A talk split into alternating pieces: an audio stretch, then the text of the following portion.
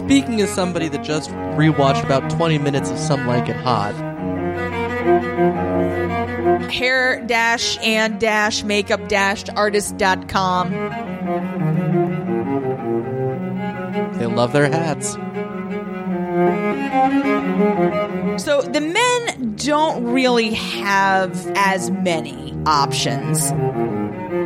Welcome to Up Yours Downstairs, the podcast that's once again research centered this week. I was really hoping for something a little bit more creative. yeah, well, I uh I had to, I, I got nothing. Sorry. I I was on the spot and I froze. What's your name, Johnny on the spot? I'm Amy Schneider. I'm Kelly Anakin. Uh yeah, and we're back. We're back. Back with another exciting The Crown slash Call the Midwife themed episode. Absolutely. Uh, not only are we back, we're backwards That's right. because it's time for the second of our two recurring segments that don't recur as often as they once did. Fashion backwards. Woo! Namesake of the Fashion Backwards Award for Backwards Fashion, aka the, backy. Oh, the, the backy. Listen, I'm telling you, all we got to do is keep kind of doing this podcast until Yeah. they inevitably do a Downton Abbey sequel. Yeah. Yeah. I do miss that, although I was planning to continue my so far one month long streak of posting my least favorite outfit from Shape magazine, so Well- I could call that the backy. No, you can't. No. It's no. That's our thing. All right, I won't do it. Good, great. Let's talk about fashions. Okay. All right. so we're going to start in the 1950s, Ooh. and I'm going to go through the fashions and trends, and then get into some stuff that's a little bit more specific to Call the Midwife and The Crown, Okay. including my much vaunted exploration into Prince Philip being a dick. Ooh. Yes. That's the money stuff right there. And I apologize if some of this is rehash from the last time we did this for Hmm. The Crown. Because it's really hard to type in, hey, I want to know about stuff from 1955 to 1965. They're just like, well, no, yeah. is how Yeah. the internet goes. Yeah. So I can believe it. We'll start with women's haircuts. The haircuts that make sense. I'm not kidding. The 1950s men's haircuts is just like Jesus Christ, hmm. really? And I mean, like they're they're fairly normal, but like now, like every haircut that men had in the 50s is a lesbian haircut. so you tell me, penny loafers. So we see in the 1950s is really sort of where you're getting the golden age of Hollywood, uh-huh. and women in Hollywood had always been sort of trendsetters. But Right. to me, you're getting this golden age of Hollywood in conjunction with this post-war economic boom. So there's a lot more options. You're seeing things start to get a little daring, which is weird to say about the 50s. Yeah. But uh, first of all, there was the Italian cut. Uh, Dorothy Dandridge had this, and it was sort of like a short, curly mop. Mm. Um, I think Sophia Loren had it as well, which would make sense That why it was called make the Italian yeah. cut. Um, but also, you know, Italian films featured it. Films like La Strada, Three Coins in the Fountain, The Rose Tattoo, and Summertime. Now, these are all kind of in the early 50s, like 1954 to 1955. I was gonna guess Roman holiday. Well, that I think is more in the 60s. I really don't know. Um, and this is where we sort of see the celebrity hairdresser Ooh. kind of start to rise, uh, leading, of course, to Vidal Sassoon. I was gonna say, did any of them fight in the Arab-Israeli war? Only one that I know of.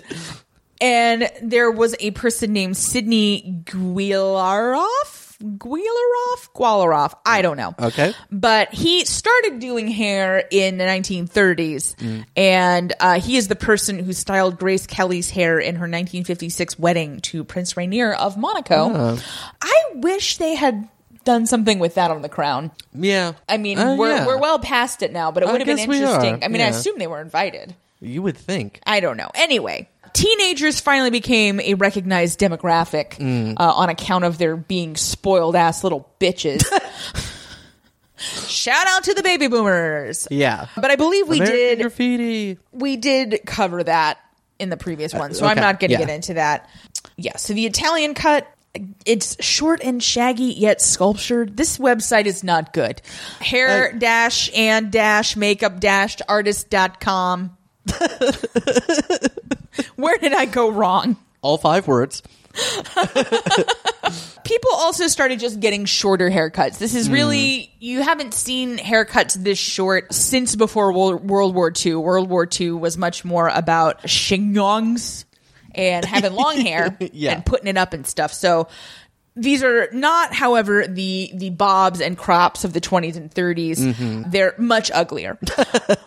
One includes the bubble cut, where the hair is teased into tight curls all over, and the mm. poodle cut, which makes you look like a dog. Oh dear. And you do see, in in the sense where women are putting their hair up, you're seeing ponytails much mm. more than you know a a chignon or a bun. So teenagers are using like the high ponytail, mm. and bangs were very short. So the trend that you see now of having like a baby bang is actually kind of a throwback to the 1950s. Oh, okay. You also see the page boy come in, which is sort of, I think, of being sort of like the Kim Novak look. Oh, okay. Yeah. They say Marilyn Monroe sometimes styled her hair that way, but I don't think she did, assholes. Speaking as somebody that just rewatched about 20 minutes of Some Like It Hot, Why did you do that? it came up on TCM. Oh, okay. Yeah, yeah. I was like, uh, Amy, you know, they were pretending. Yeah, and now I have more questions this time. Like, how did they shave? Yeah. Listen, they weren't. Look, when did Mike Mulligan go to the bathroom?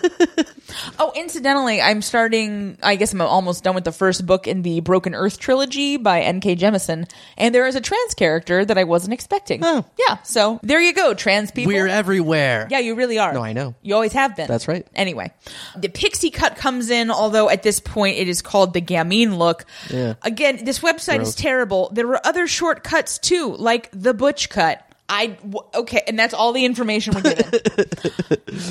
and bouffants were popular. So this is in the mid 1950s, and I believe leads kind of directly to the beehive. Mm, okay. The beehive starts to get popular in the late 1950s, but is most prominent in the 1960s. Right, right. But you know, this is when hairspray became very popular. Uh, the the product, not the musical.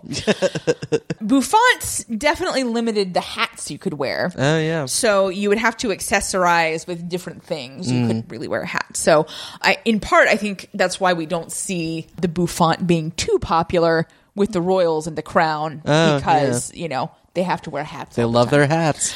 This site, despite being real crappy, does talk more about black women's hair, which Mm-hmm. Oh, is great. okay. So, you know, straightening was the socially acceptable thing to do. It was very much about Yeah. assimilation at that point. You know, you haven't had the civil rights movement in the 60s and not the black power movement Sure. of the 60s and 70s. Yeah. Mm-hmm. People were really trying to blend in. So you could straighten your hair at home or in a black beauty salon. And if you've ever seen the August Wilson play, The Piano Lesson, there's a scene where a woman straightens her daughter's hair on stage. Mm, I But- have not. Yeah, so you put oil on the hair and you have to heat a metal comb Mm-hmm. to run through it. And it was extremely painful to do this. I mean, you're Mm-hmm. putting an extremely hot comb right up on your scalp. Yeah, And so it was a very difficult, time consuming process. Yeah. The other thing that happened though in the 1950s, chemical hair relaxers came out. Basically, they were lye based. Uh, also, not great for you. Yeah. You know, so you could chemically straighten it. And I believe, yeah, that, and this is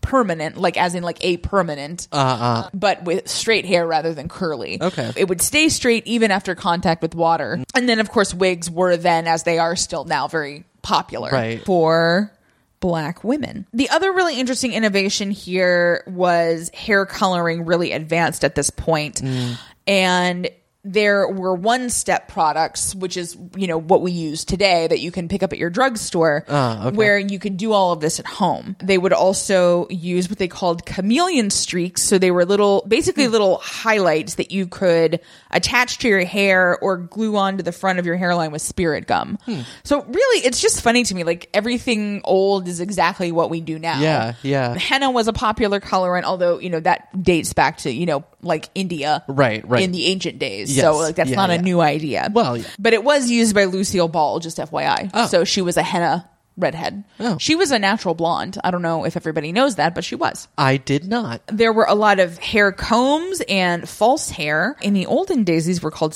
switches.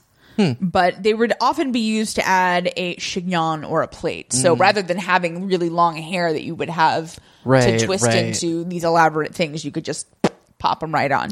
you know, formality in general was fading by this point. Mm-hmm. So people weren't going out with a hat and gloves and a bag. And again, with the bouffant and, you know, the proto beehive, people didn't want to wear hats as often. Mm-hmm. Sure. So again, this is where we see the royal family and the crown being extremely staid and conservative, whereas we see these young women on Call the Midwife, you know, they're pretty on top of the trends. Mm-hmm. Yeah. You know, in varying ways. Yeah. But, you know, they all they are all a lot more current than the royal family. Sure. Royal families never even seen a prostitute, let alone birth their children. oh, I'm sure that's not true. At least the seeing them part. well, yeah. I'm just teasing our Philip segment again. Yeah. Oh, listen, it's it's a coming. Yeah. So for men, Boo. look, I agree with you, but also, you know who was very handsome was that James Dean.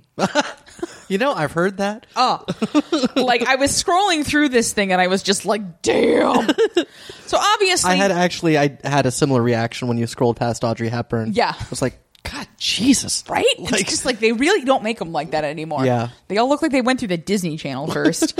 so the men don't really have as many options. 'Twas ever thus. Oh yeah. Yeah. So there is sort of like this sort of like slick back style. Crew cuts are really popular. Pompadours in various ways. Mm-hmm. There's something called a quiff, and I don't quite understand what that means. Hmm.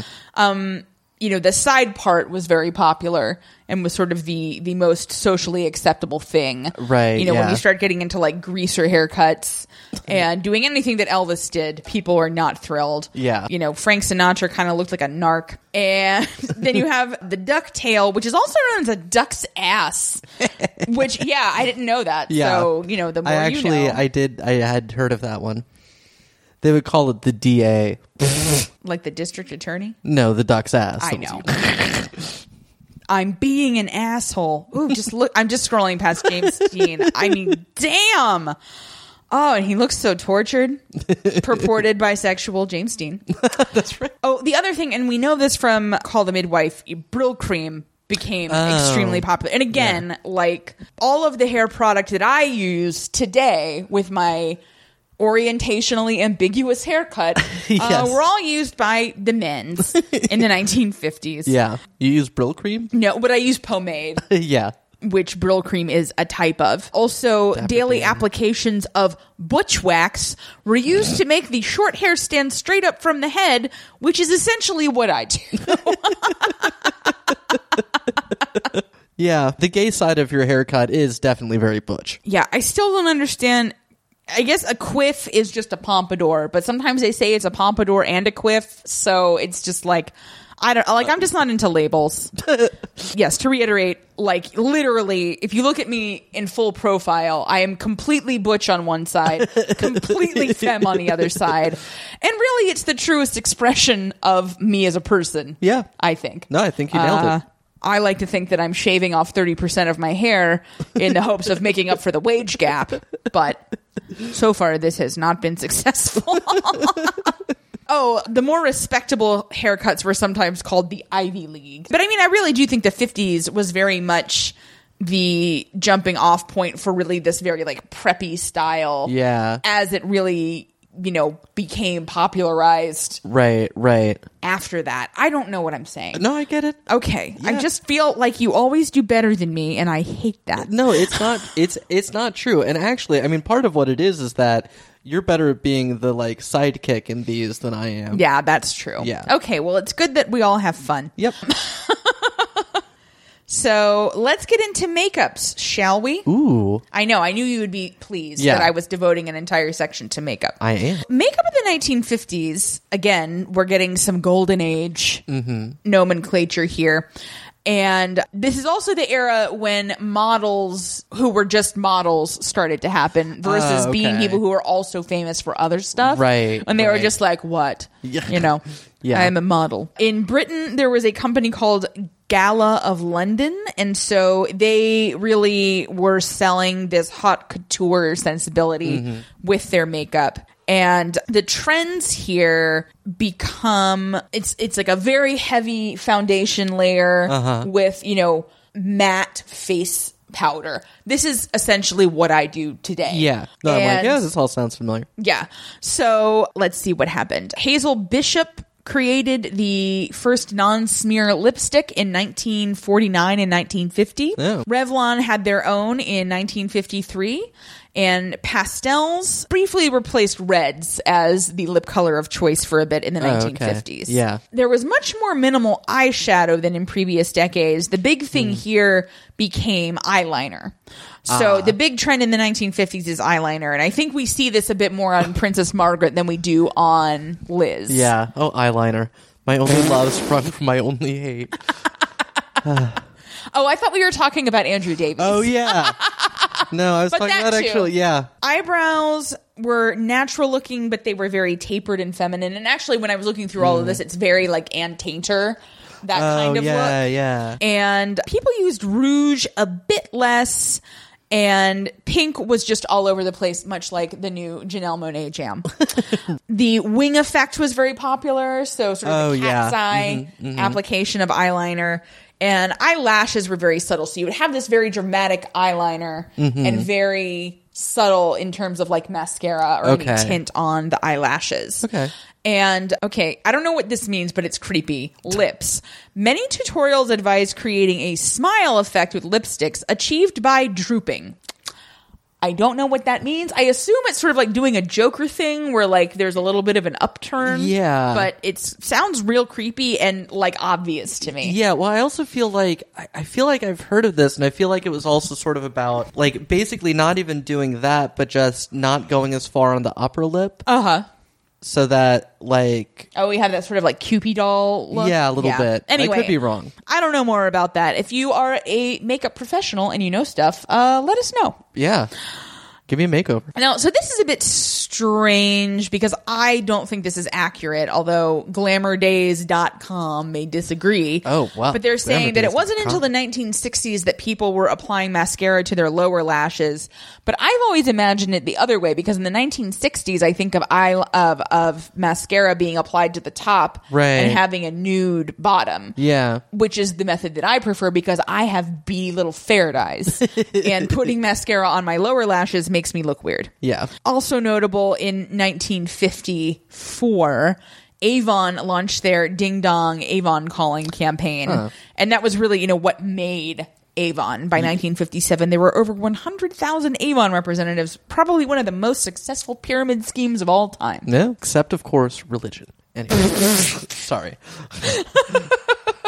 so Wikipedia is very inconsistent on like clothing fashion and like how they divide that up. So Uh, yeah. rather than being like the 1950s in fashion, they have chosen to go with 1945 through 1960 in fashion. Wow. Which is weird. So and Yeah. I know we talked about this in the previous one, so I'm not going to belabor it. It's really the 1960s that we're more interested in here. Mm-hmm. Yeah, But Maybe like it's- 1985 through 2000 in fashion, right Like, anyway but it is the you know christian dior new look silhouette with you know longer skirts the fitted Mm. waist and the rounded shoulders and you know this sort of more structured look to foundation garments Right, right. i have my doubts about australian foundation garments by the way all right. other notable things, you know, we're kind of seeing this advent of space age fashion, which is like hilariously dated.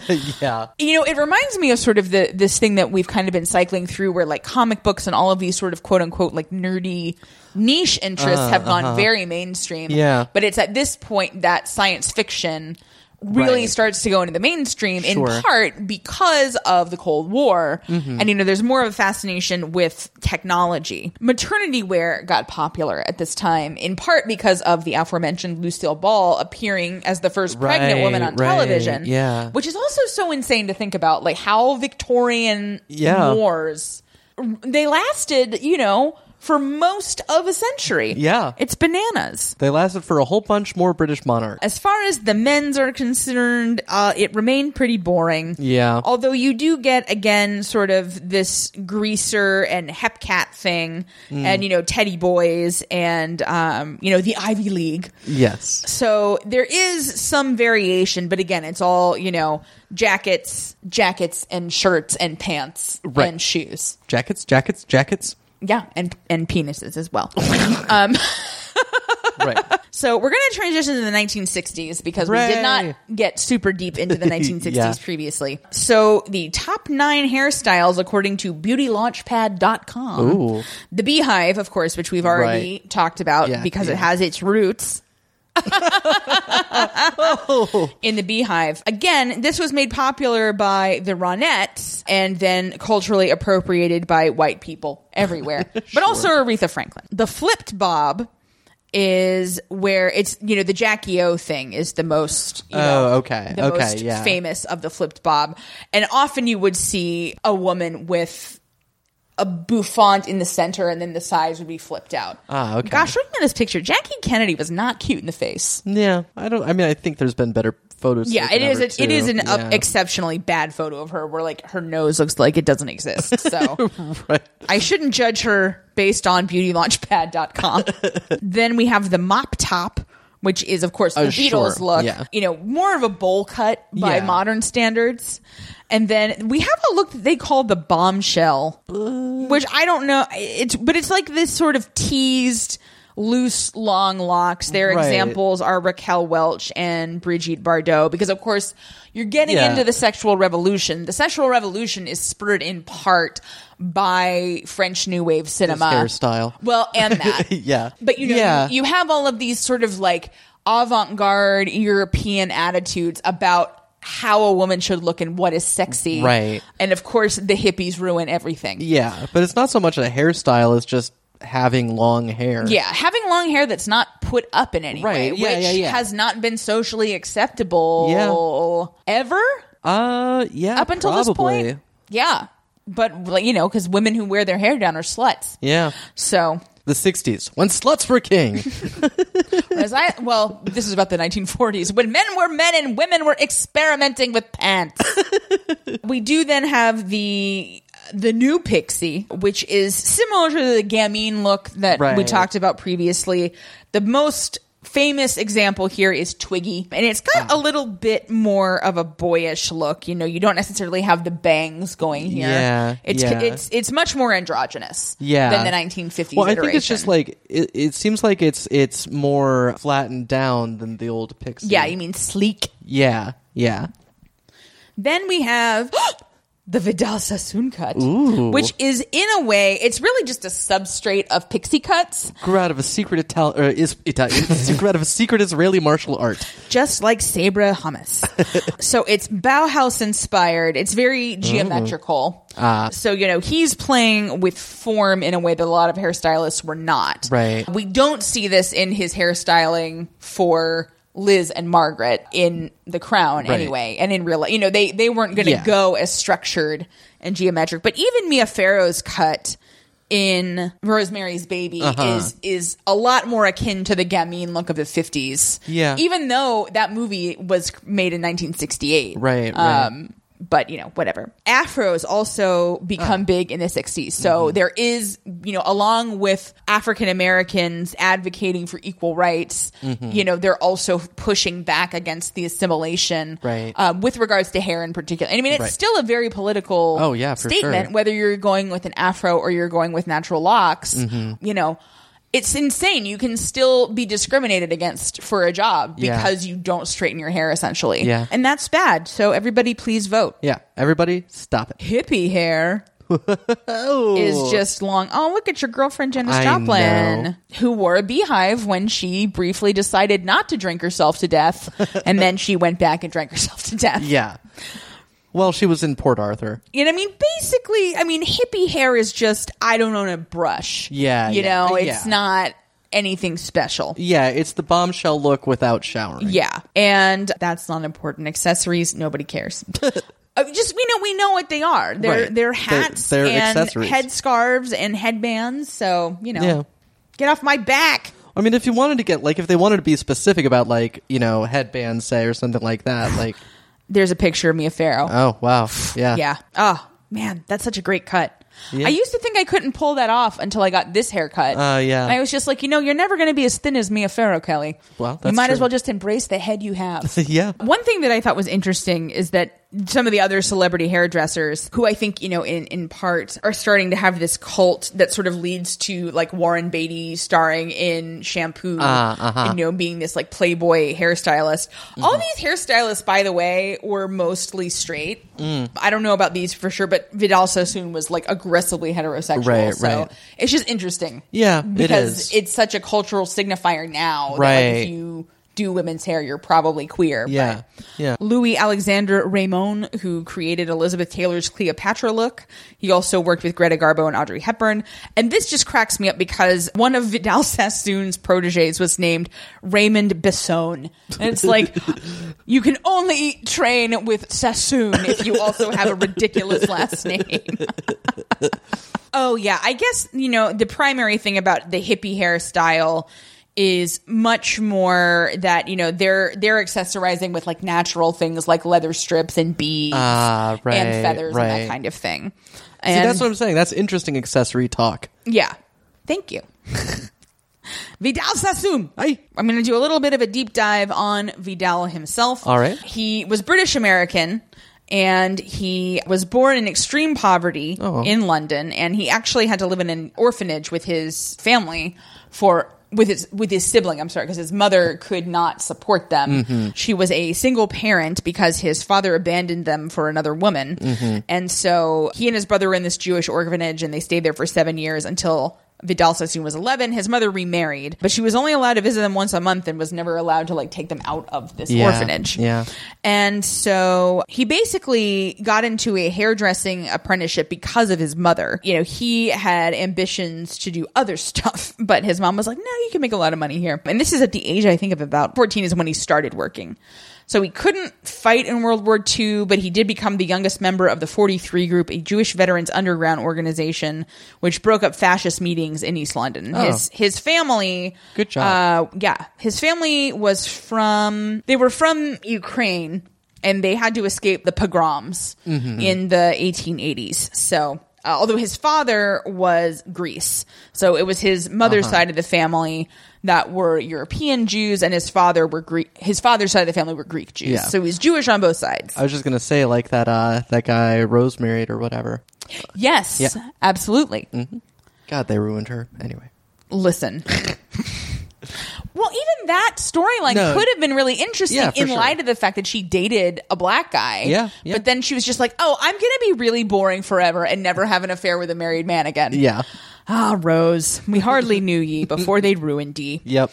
Oh, I'm sorry. He trained under Raymond Bessone. Oh, Why do you say different? Well, look, it it doesn't. that was a real sketchy website, even by Wikipedia standards. yes. Anyway, the 43 group actually worked aggressively against Oswald Mosley. Nice. So they would have been there telling Spargo to stop that, Spargo. Go Spargo yourself.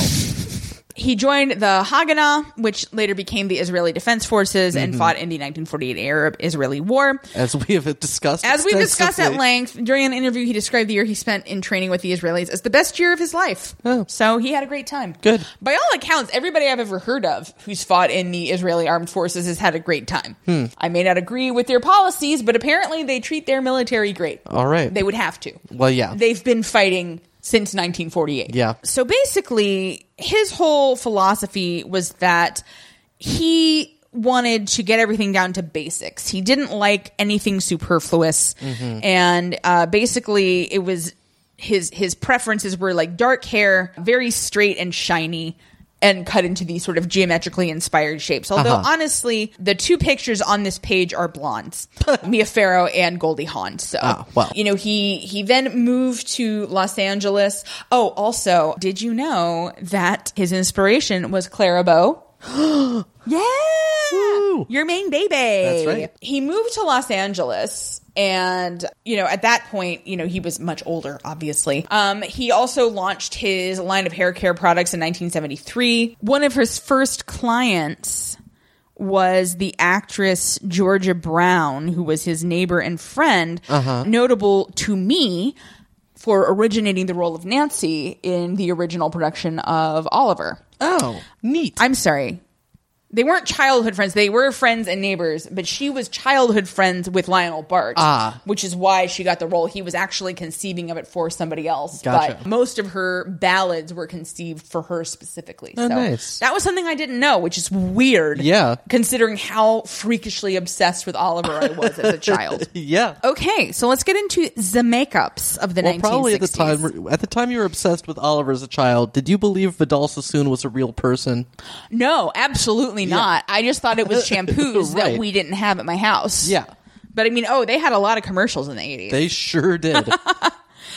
okay, so in the 1960s, you get a bit more of a natural look in terms of foundation. Mm-hmm. Yardley of London was into the new youth look. Oh, sure. And they contracted Twiggy and Jean Shrimpton. Horrible name, Gene. Um, and of course, Pattie Boyd. Shrimpy. So, according to glamourdays.com, Uh-huh. there were three distinct looks in the 60s the classic, the mod, and the hippie. And the mod is the one that people remember the most. Mm-hmm. Now, the sort of cat eye, heavy on the eyeliner look disappeared, and we go back to eyelashes. This, they're showing Twiggy's lashes, which just look weird. Yeah. But, you know, much more in, in false lashes and Right. emphasizing that part of the eye anatomy. right. You ever done false lashes? Yeah, they're horrible. Yeah.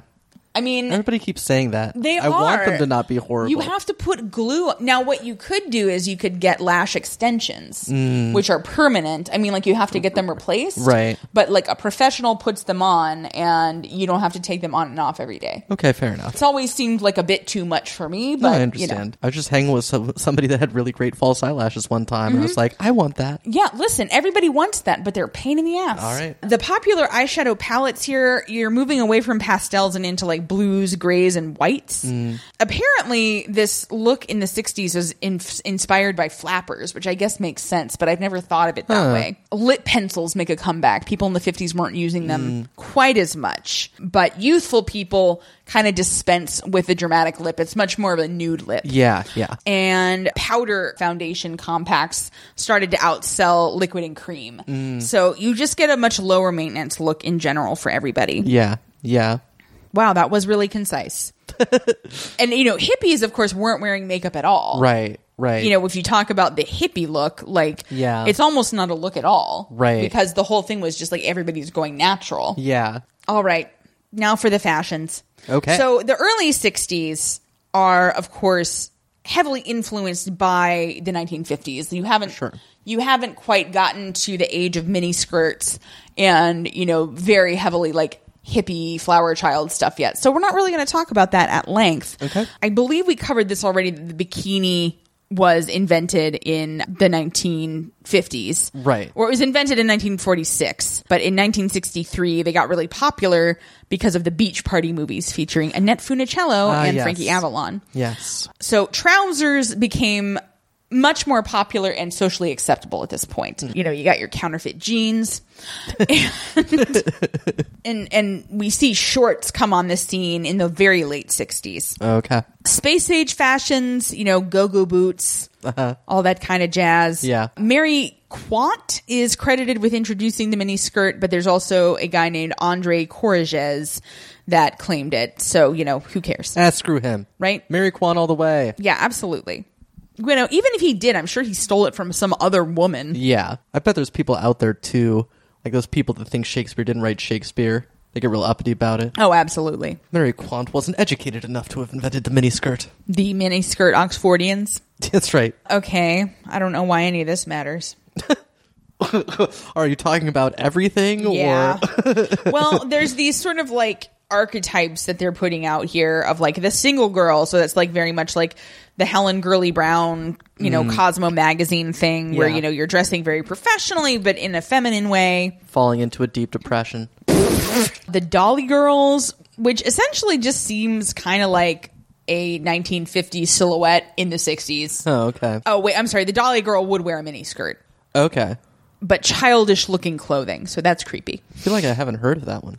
I haven't either. So now we learned something new. Oh, I'm Yay. sorry. I lied completely. I just saw the words corset, seam tights, and skirts, and I assumed that was what they were wearing. Yes, in fact, but they were not wearing. Ah, I see. The other big thing that is happening in the 50s and 60s is that Indian fashion starts to make an impact on Western fashion. Oh, right. Yeah. So you see the Nehru suit, mm-hmm. which had a mandarin collar and patch pockets. Indian women were wearing traditional dress, but at this time, you know, obviously hippies were like, hey, Yeah. we don't like pants. Which, you know, fair. Yeah. Pants are terrible. pants. I've never felt like a Nehru jacket looked good on anyone except for Nehru. Like, it just. I thought you were saying narrow. Ah. and I was very confused. I was like, "What? Okay, Yeah. great. Well. like, is this a Jack Skellington thing, or what are we doing?" You think everything's a Jack Skellington thing? Yeah, because he's great. Eh, he's he's pretty great. He's the unattainable. Because you know, sometimes I'm like, you know, I'm like, what were my like early crushes? Because Mm-hmm. like I hear a lot of women always say David Bowie in Labyrinth, Uh-huh. but like I was terrified by that movie. Yeah. But then I was like, oh, I had a big crush on like Atreyu in the Neverending Story. Oh, yeah, and good also call. Jack Skellington. Good call. You know, healthy in either case. Who can Yeah. say? Like all three Ariel, Belle, Jasmine in a row for me. Yeah, Each yeah. of them in a different way. I was like, oh, Yeah. yeah. Yeah, not really. Uh, the Disney princes did not do much for me except for Aladdin. I think the bare chest had a lot to do with Ah. I it. think you're right. Yeah. Yes. Yeah. Mm-hmm. Of course, I wanted to be all of the princesses and have their clothes. Well, me well, too. Yeah. So it was a very complicated yeah, uh, I believe. attraction. Yeah, it took you this long to figure it out. No, I know. At any rate, the other big trend here is surf fashion. So you see, once again, the baby boomers are being, you know, Ruining everything. well, and being beach bums. yeah. who ruin everything. And you're still getting, you know, the mod and British invasion influences, which are really just evolutions of the teddy boy Yeah. and the greaser look. Right. The peacock revolution. What? Oh, right. this is when everybody was like, hey, let's be Edwardians for like two years. We've talked Oh, about yeah. this. Fuck you guys. Yeah. Fuck you, Pete Townshend. Oh, yes. Brian Jones of the Rolling Stones here on Wikipedia modeling a women's haircut. so, you know, things, things, you know, hemlines are rising, hairs are getting longer. Yes. And everyone's at the beach, unless you live in England, in which case you have decided that it's the shooting party.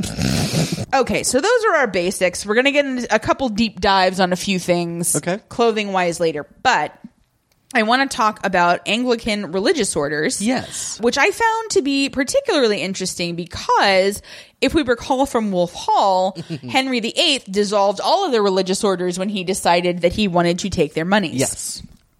Wikipedia says when he separated the Church of England from papal primacy. That's very diplomatic, Wikipedia. He wanted their monies. Yes. So in 1626, the saintly Nicholas Ferrar, I guess it would be like Ferrer, Ferrer, like in, you know the Ferrars. Okay. Yeah, sure, in sure. Sense and Sensibility. Yeah, yeah, yeah, I don't yeah. know. He established the Little Gidding community. The what And the Little Gidding. G I D D I N G. No, no, I on. reads it like I sees it. I came across Wikipedia's featured article was about a uh, the uh, soccer club the uh, in Gillingham. Ooh, like Anthony Gillingham? Yes, except actually the town is pronounced Gillingham. God damn it. I know. I blame Baron Julian. I do too. Anyway, the Little Gidding community was not formally a religious order because they were kind of outlawed at that point still. Right. But they, you know, they were like, oh yeah, let's just hang out and, you know, we uphold, you know, the high church principles. But the Puritans hated them, Yes, uh, Oh, as they have. would. So they called them a Protestant nunnery. And they Wh- were. when was this? this was in 1641 was a pamphlet entitled The Arminian Nunnery. Ah, okay. Yeah, Arminians were the people that were accused of being too in with the Catholics. Okay. Well, that's what they thought these people were when Yeah. really it seems like they just kind of wanted to hang out. Yeah. Um, they did have visits from King Charles the first three times, which makes sense. Oh yeah. And they went extinct in 1657 when their last member died. So I'm like, were they Shakers or like what was the deal? But so it wasn't until the mid 19th century with the Oxford movement that Anglican orders kind of came back online. Okay. Between 1841 and 1855, religious orders for women were begun, including the Community of St. Mary the Virgin at Vantage, Wantage, and Yep. Society of St. Margaret at East Grinstead. The men were a bit slower to get involved. Typical. Look, they were just sad that their clothes sucked so much. With the Society of St. John the Evangelist, and in North America, they founded an order in Wisconsin called the Nashatoa Nashotah community, which sounds like appropriating a Native American. I'm, I'm going to say yes. Yeah. And then there was also the much more politically correct Sisterhood of the Holy Communion in New York. Ah. Yeah, so basically, you have this period of like several hundred years where there are no established religious orders. And then, you know, they come back. I'm not going to get too deep into it. They do have orders that are pretty similar to the Catholic ones in typical Protestant fashion. just copying all of us. That's right. But being fine with gay people, I guess that's good. Yeah, that's probably a good call. Um, Anyway, notably, Nonatus House is not a real order, or Mm-hmm. Yes. the Order of St. Raymond Nonatus is fictional. Mm-hmm. It is based upon the community of St. John the Divine. Mm. So uh, it's renamed that in the books and the drama series, I assume, for like reasons yes. of like, you know, humility or something. yeah. No, she actually explains it in the book. Oh, oh, right. I keep forgetting that you're reading the book. Yeah. Well, feel free to chime in here because Now I can tell the midwife. But for those who care, Raymond Nonatus was a Catalan saint. He was born in 1204, which is surprisingly specific. I just feel like usually it's like circa. right, right. Uh, but he's known as Raymond Nonatus because he was born by cesarean section. he was from his mother's womb untimely ripped. I was going to make that joke, but that's fine. oh, sorry. Oh, it's fine. Yeah. Yeah. So he was a cool saint, and it makes sense that he is the, you know, namesake of Nonatus House. Right, right. Because, you know, babies delivering them, they do it. and he was, of course, he was a Catholic. No, it is. I mean, Uh, really though, because they, he died in the 1240s. like, so shouldn't they be yes, not his house? moving on. Christ. And also, just FYI, the nuns from the order that inspired Nonatus House Mm. do watch the show, dare I say, religiously. they always set their DVR. Nice. I am gonna skip all this information on midwifery. Oh, good. Yeah, I'm exhausted. Well, This it is- all just just seems like it would disturb me. Well, this is like the third podcast that I've recorded today, and I'm very, very tired and hungry for meat. but basically, I did find something really interesting that's about how pregnancy and birth are very different in the UK versus the US. Because some people had asked for information on how they differed at the time. Mm. And the biggest difference is that healthcare in the United States had already gotten extremely industrialized versus Great Britain. And of uh-huh. course, the reason for that is that Britain established the national health Right. shortly after World War II ended, mm-hmm. whereas the United States was very busy being afraid of communism. Yes. And at the same time, you know, empowering all of the people that are still running this country mm-hmm. to determine who was and was not worthy of healthcare based on their employment. Yeah. And US, you know, midwifery and, and prenatal care is very intervention based, whereas in Great Britain, you know, they aren't doing pap smears when you're pregnant. They're not doing glucose tests regularly. Like they just, they don't test for things if you're not presenting symptoms. So I will probably post these articles just because there's so much information Yeah, yeah. Um, cesarean sections are much more common in the US. Yeah. And they were clocking like 98% hospital births in the 50s and 60s. Mm-hmm, Whereas, although hospital births have increased in Great Britain, you still have access to a midwife who comes and does home visits, and home births are still a lot more common Mm-hmm. in Great Britain. I opened so many things about midwifery, and I think that's why I'm not talking about any of them, is that I like pulled the most information on them. yeah. But we did have a request to talk about Crimplene. It's a texturized continuous fiber launched in 1959, produced by modifying terylene. And basically, Why would you modify Terylene? It's perfect as it is. well, because a lot of polyester yarns were irritable to the skin when made into clothing. Oh, that's actually a good And reason. companies have been trying for a long time to find an artificial yarn al- alternative. Mm. So they basically took terylene and boiled it a long time in a pressure cooker. and the name Crimplene was chosen. But see, I feel like that can't have been the first thing they tried, and now I don't want to know what the other things they tried. Look, were. it's a very short article. I was surprised there wasn't more information. Uh, they named it Crimplene because the headquarters of the company that developed it, ICI, uh, was headquartered nearby the Crimple Valley, but also because the word crimp means to fold and intertwine. sure. And uh, let's see. In 1960, an article appeared in the industry's journal, The Hosiery Times, that caused a sensation, and crimplene clothing was launched at high society fashion shows in London, Paris, New York, and Milan. And it was very popular. This is like the original wash and wear. Ah, yeah. So that's yeah. what's so remarkable about it. And um, it made most of the A-line dresses of the 1960s. However, in the 1970s, crimplene fell out of fashion, and other lighter weight polyester fabrics like Trevira replaced it for their ease of movement and ventilation. So I guess this was like wearing a tarp. Yeah, probably. Yeah, and it's very seldom used today. I mean, just polyester in general has fallen Yeah. way out of fashion. Crimplene suits were regarded in some countries. Citation is needed. The note here is when, where, Who are you? Who did as this? men, working men's going out clothes. Oh, and Mario Nava, who invented it or had the patent or something, received an OBE in 1979. For services in boiling polyester. Exactly. Yes. And uh sorry, I just keep going back to Val- Vidal Sassoon. Vidal Sassoon received a CBE. ah, Yeah. take that, Mario. Whatever. Nava. Yeah. So pantyhose. Let's talk about pantyhose. Let's. So uh basically because hemlines were rising so much, it wasn't as great to have over the knee stockings that were held up with garter belts.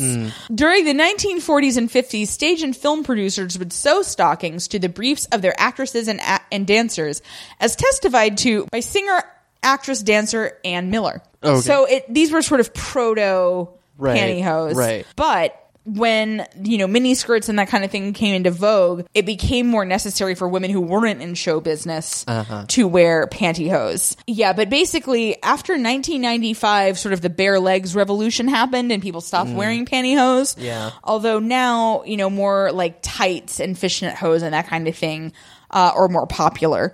Apparently there are pantyhose for men referred to as mantyhose. Great Yeah, sure. yeah, there was a lot of uh, copyright and patent issues around pantyhose. So yeah. Yeah, fair enough. Yeah, that was not helpful. Thanks, Wikipedia. it seemed helpful before, but my blood sugar is very low. Yeah, I, I, I've, I know how that can. Finally, we're getting into royal family stuff. Woo! We're talking about their dress code, which is not really that well known. This is speculation primarily. So the queen used to wear a hat all the time, and now she wears it more just for formal uh, occasions. Okay. They also address why Prince George always wears shorts. This is much more tied to sort of the practice of like breeching. Right. If you recall when boys wear short pants and then when you came of age you could wear long pants. Yeah. They're doing that. Sure. The queen always wears gloves, you know, which were a fashion item, but now she's wearing gloves instead of refusing to shake hands with people because she doesn't want to get sick. Ah, yeah. Um, you know, they provide a barrier against germs. Yeah. And I would say their their casual wear is actually very much in line with this sort of I- Ivy League trend that we talked Oh, yeah, about. yeah. It's it's very preppy. It's it's up.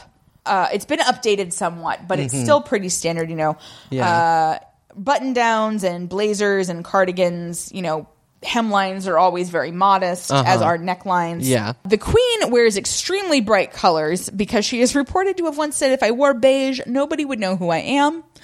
And uh, nobody else will care, but her personal assistant is named Angela Kelly, which I like. Yeah. We already knew this from Downton Abbey, but no unmarried woman will wear a tiara. Ah, yes. So, FYI, Yes. if you are unmarried, quit wearing tiaras, bitches. Yeah. Or you'll hear from Tommy Lascelles. Aw, I love him. Okay, so we get into some fact checking on Prince Philip's portrayal in The Crown. And so apparently he did not have this. Well, I don't know. This, I think, is speculation as well. Mm-hmm, um, They're saying that him not wanting to kneel to Queen Elizabeth is unlikely, which doesn't mean that it is disproved. But look, clickbait is what it is. Yeah. He did try to get the royal name to be changed to Mountbatten. Sure. He had a difficult childhood that, you know, I don't know how you could do that.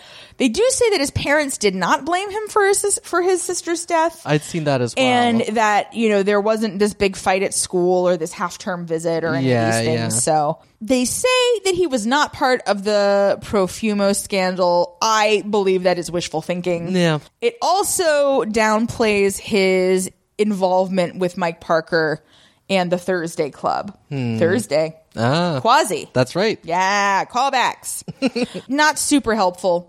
But Yeah. we're going to end on what the Telegraph calls 48 of Prince Philip's greatest gaffes and funny moments. now, it is unclear to me uh, if they are differentiating between a gaffe and a funny moment because much of this is quite horrible. Okay. Okay, Amy, uh, let's play a game. We're going to go through all 48 of these.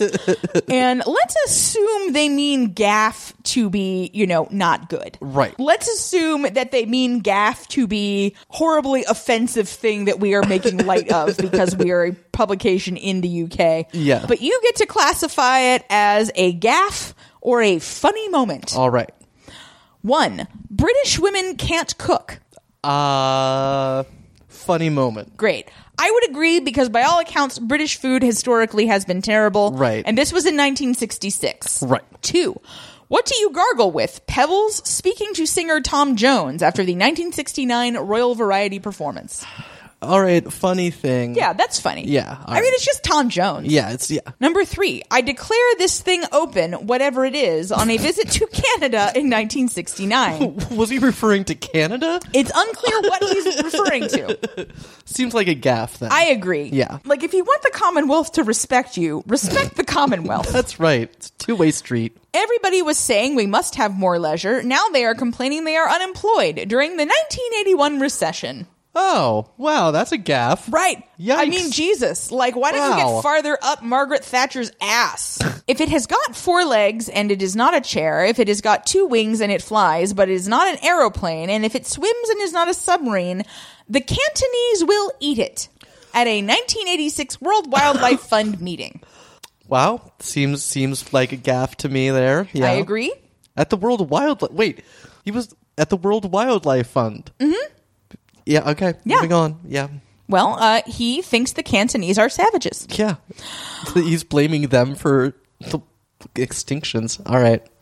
It looks like a tart's bedroom on seeing plans for the Duke and Duchess of York's house at Sunninghill Park in 1988. I mean, that just seems mean. Yeah. It doesn't I seem agree. like either one. Yeah. Okay. So you can have a third category. All right. Yak, yak, yak. Come on, get a move on. Shouted from the deck of Britannia in Belize in 1994 to the Queen, who was chatting to her hosts on the quayside. Um, I guess gaff, like that he was overheard. You know.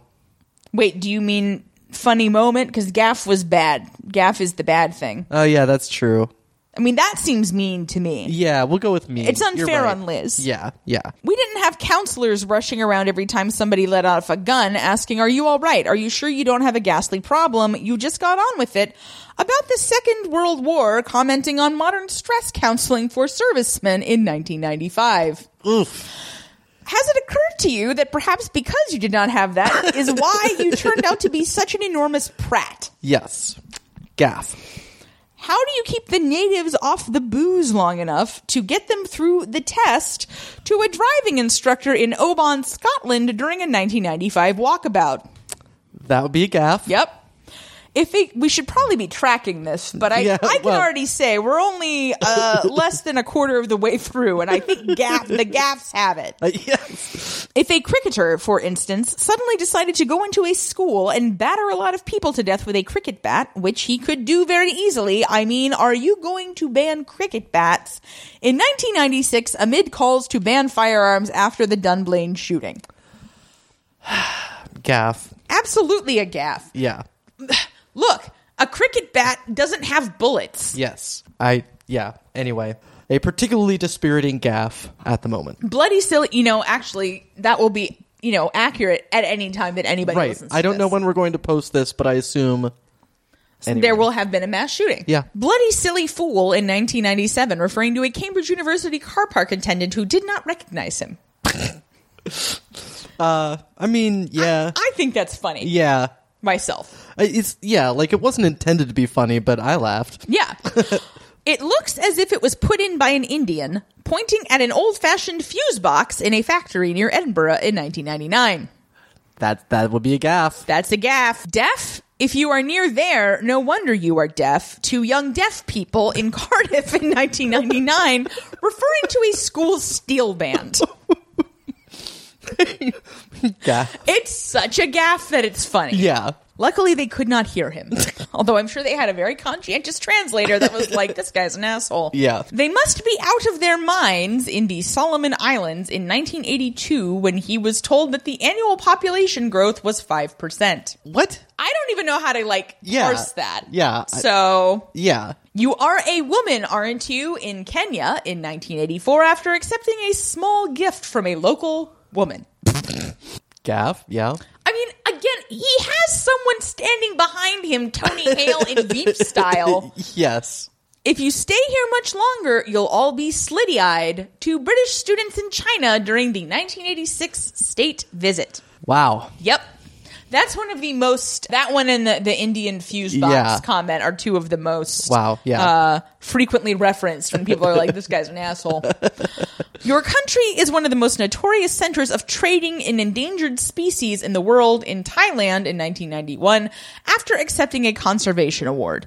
Um, that's, actually fi- that's yeah. Like that's yeah. Yeah. Like he obviously, if he's accepting a conservation award, the people trading in endangered species either aren't in the room or they're under deep cover.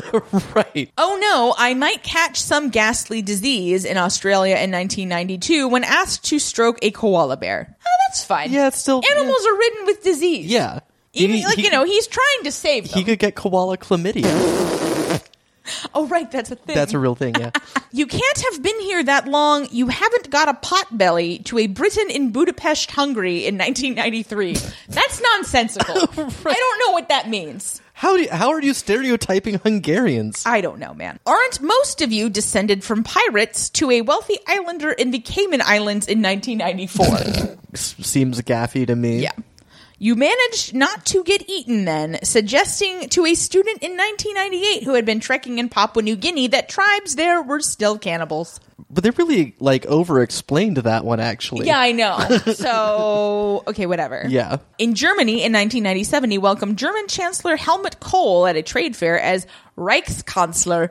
The last German leader who used the title was Adolf Hitler. Although I feel like with his family history, Yeah. uh, you know, he might want to be like erring on the it was side like of. it was just like an instinctive thing, like Doctor Strangelove. yeah. Mein Führer. You're too fat to be an astronaut to 13 year old Andrew Adams, who told Philip he wanted to go into space, Salford 2001. Wow. I wish he'd turned the microphone off, muttered at the Royal Variety performance as he watched Sir Elton John perform 2001. Yeah, not everybody likes Elton John. That's true. yeah. Do you still throw spears at each other in Australia in 2002 talking to a successful Aborigine entrepreneur? Wow. You look like a suicide bomber to a young female officer wearing a bulletproof vest on Stornoway, Isle of Lewis in 2002. Do you know they're now producing eating dogs for anorexics to a blind woman outside Exeter Cathedral 2002? What? That is like the best worst joke I've ever heard though. That's like that's like a Mad Libs one right there. Well, you didn't design your beard too well, did you? To designer Stephen Judge about his tiny goatee beard.